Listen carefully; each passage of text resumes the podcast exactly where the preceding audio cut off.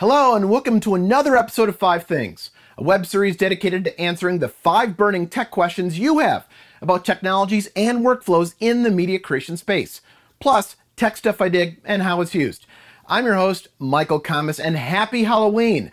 I've got some treats and tech for you this year, so let's dive right in to offline online workflows. Like most things in the media industry, the term originates from the analog days of yore. We shot stuff on film.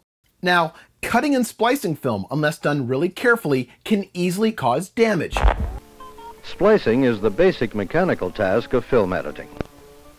Since splices must be strong and accurate, a good splicer and skill in its use are very important to the film editor.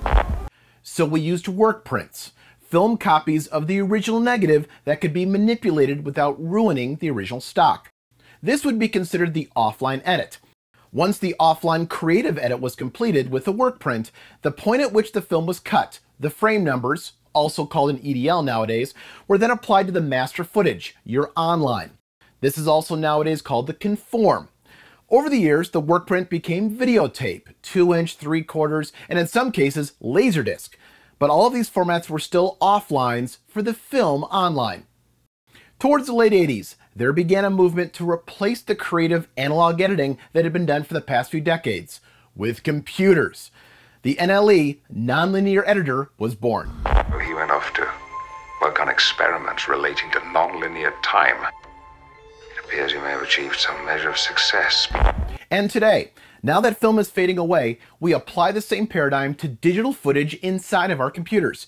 We perform creative edits with the low resolution versions of the high res master footage. And once our creative edit is done, we tell our NLE to look at the high res footage instead of the low. If we focus on how offline and online is used today, it invariably involves a discussion on codecs.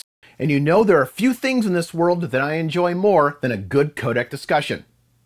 This means taking the OCM, original camera masters, and creating low res versions, often called proxies, for the creative team to edit with. The low res versions typically don't look nearly as good as the original, but they take up less storage space and are easy for the computer to edit with. The quality of these proxies usually lies below what we call broadcast quality. Now I'm going to go on a little bit of a tangent here. Broadcast quality is just as it sounds the quality at which something will or will not be broadcast per the standards of that broadcaster. And this is unfortunately somewhat subjective. Over the years, broadcast quality has become a moving target, and the transition from SD to HD and HD to UHD has thrown a wrench into the works. And this doesn't even account for theatrical quality. Suffice it to say, broadcast quality is essentially what the distribution partner asks for. Yeah, these are the real uh, Hollywood quality broadcast movies. None of that time coding bullshit, blurry pictures. Generally speaking, any format you work with that is beneath broadcast quality is considered offline, and any resolution at or above broadcast quality, or the original camera masters themselves, is considered your online version, a vast majority of the time. High end feature films with larger budgets can walk this line, but it's a rarity. Here are some places to start. It's important to remember that offline proxy resolutions don't need to necessarily match the resolutions of the originals. We can do a standard def offline for an HD or 4K master. Unscripted reality television shows often cut in standard def, such as the 15, 14, and 10 to 1 listed here. They're small in file size, which really adds up to storage space savings with thousands of hours of footage, and the format is easy for computers to decode, especially when dealing with multicam. Scripted shows with less footage, or feature films, may move to Avid's DNX for their offline. Bad Robot, for example, often works in DNX 115 for movies like Star Trek. Deadpool and Gone Girl use comparable data rates ProRes. Less random footage and less multicam angles make for less media to have available, which means less storage.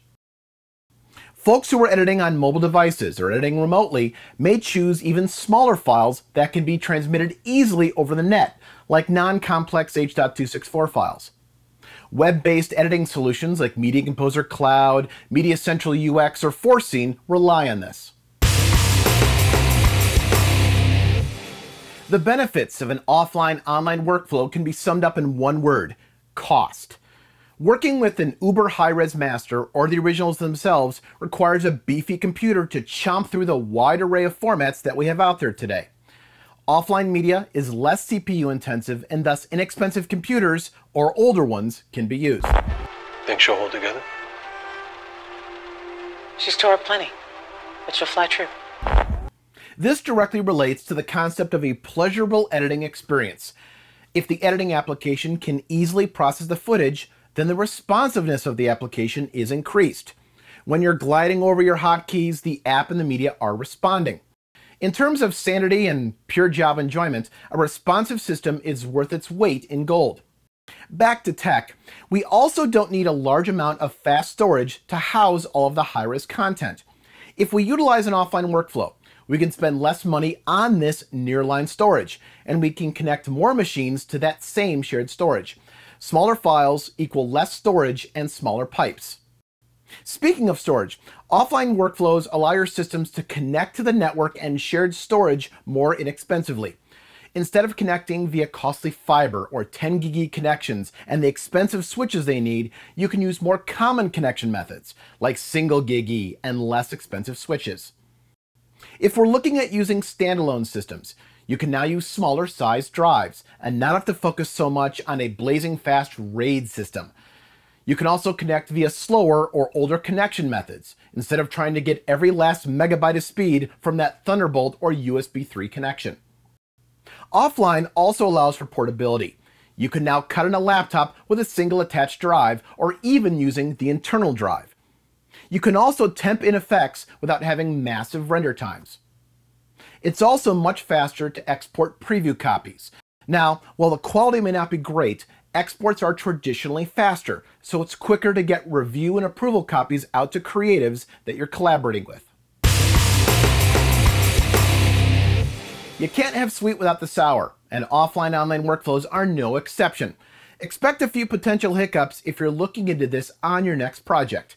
First off, time. Creating low-res versions of your master files requires transcoding.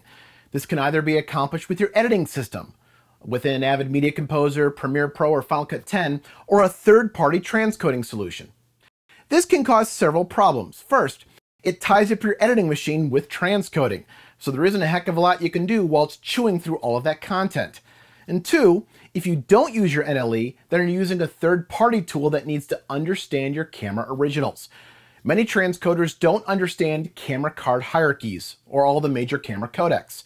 If you're tight on time, this can be a massive drawback.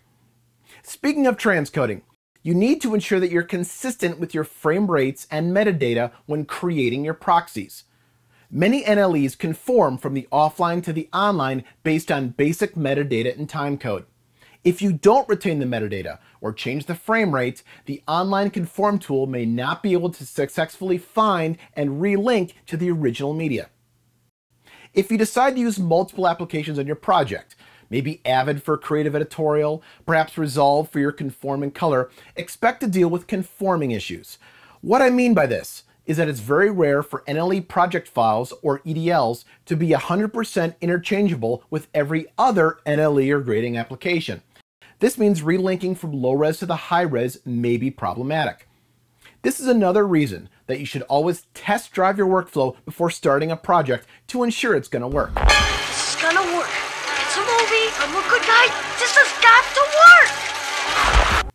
Now, a low res version, if the visual quality is poor enough, may not be acceptable to edit against. Checking lip sync, checking focus, or even checking any resizing you may have done on the image can be difficult. Also, as I mentioned earlier, preview copies for review and approve will be visually poor, which some demanding clients aren't thrilled with. Lastly, with independent projects, funding can often run out towards the end of the post process. If you run out of money and you can't afford to do your online, you're now stuck with your masterpiece in low res. This is why many productions pay up front to enable themselves to edit with a broadcast quality version so they can do a decent quality export. Indeed there is. We call this a mezzanine file.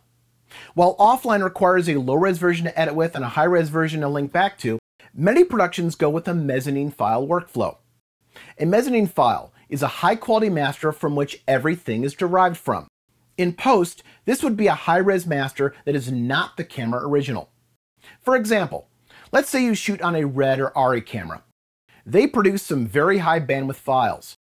What if you were to create broadcast quality versions from this footage, edit with that, and then output with that same media? You've created high quality masters that retain enough quality through the editorial and color process and are less compressed enough that most systems can edit them easily. This means that you have the time savings by not having to deal with an offline online workflow, and it also ensures that you can output a version at any time. While you do need some time on the front end to create the mezzanine files prior to your edit, keep in mind this is at the beginning of the post process, where stress is traditionally lower than the stress at the end of a project, when you're racing to conform and deal with all of the issues inherent to conforming. Have more offline and online concerns other than just these five questions? Ask me in the comments section or track me down on social media. Also, please subscribe and share this tech goodness with the rest of your Techie friends. Be sure to check out other episodes of Five Things and all the other great learning content at moviola.com. Until the next episode, learn more, do more. Thanks for watching.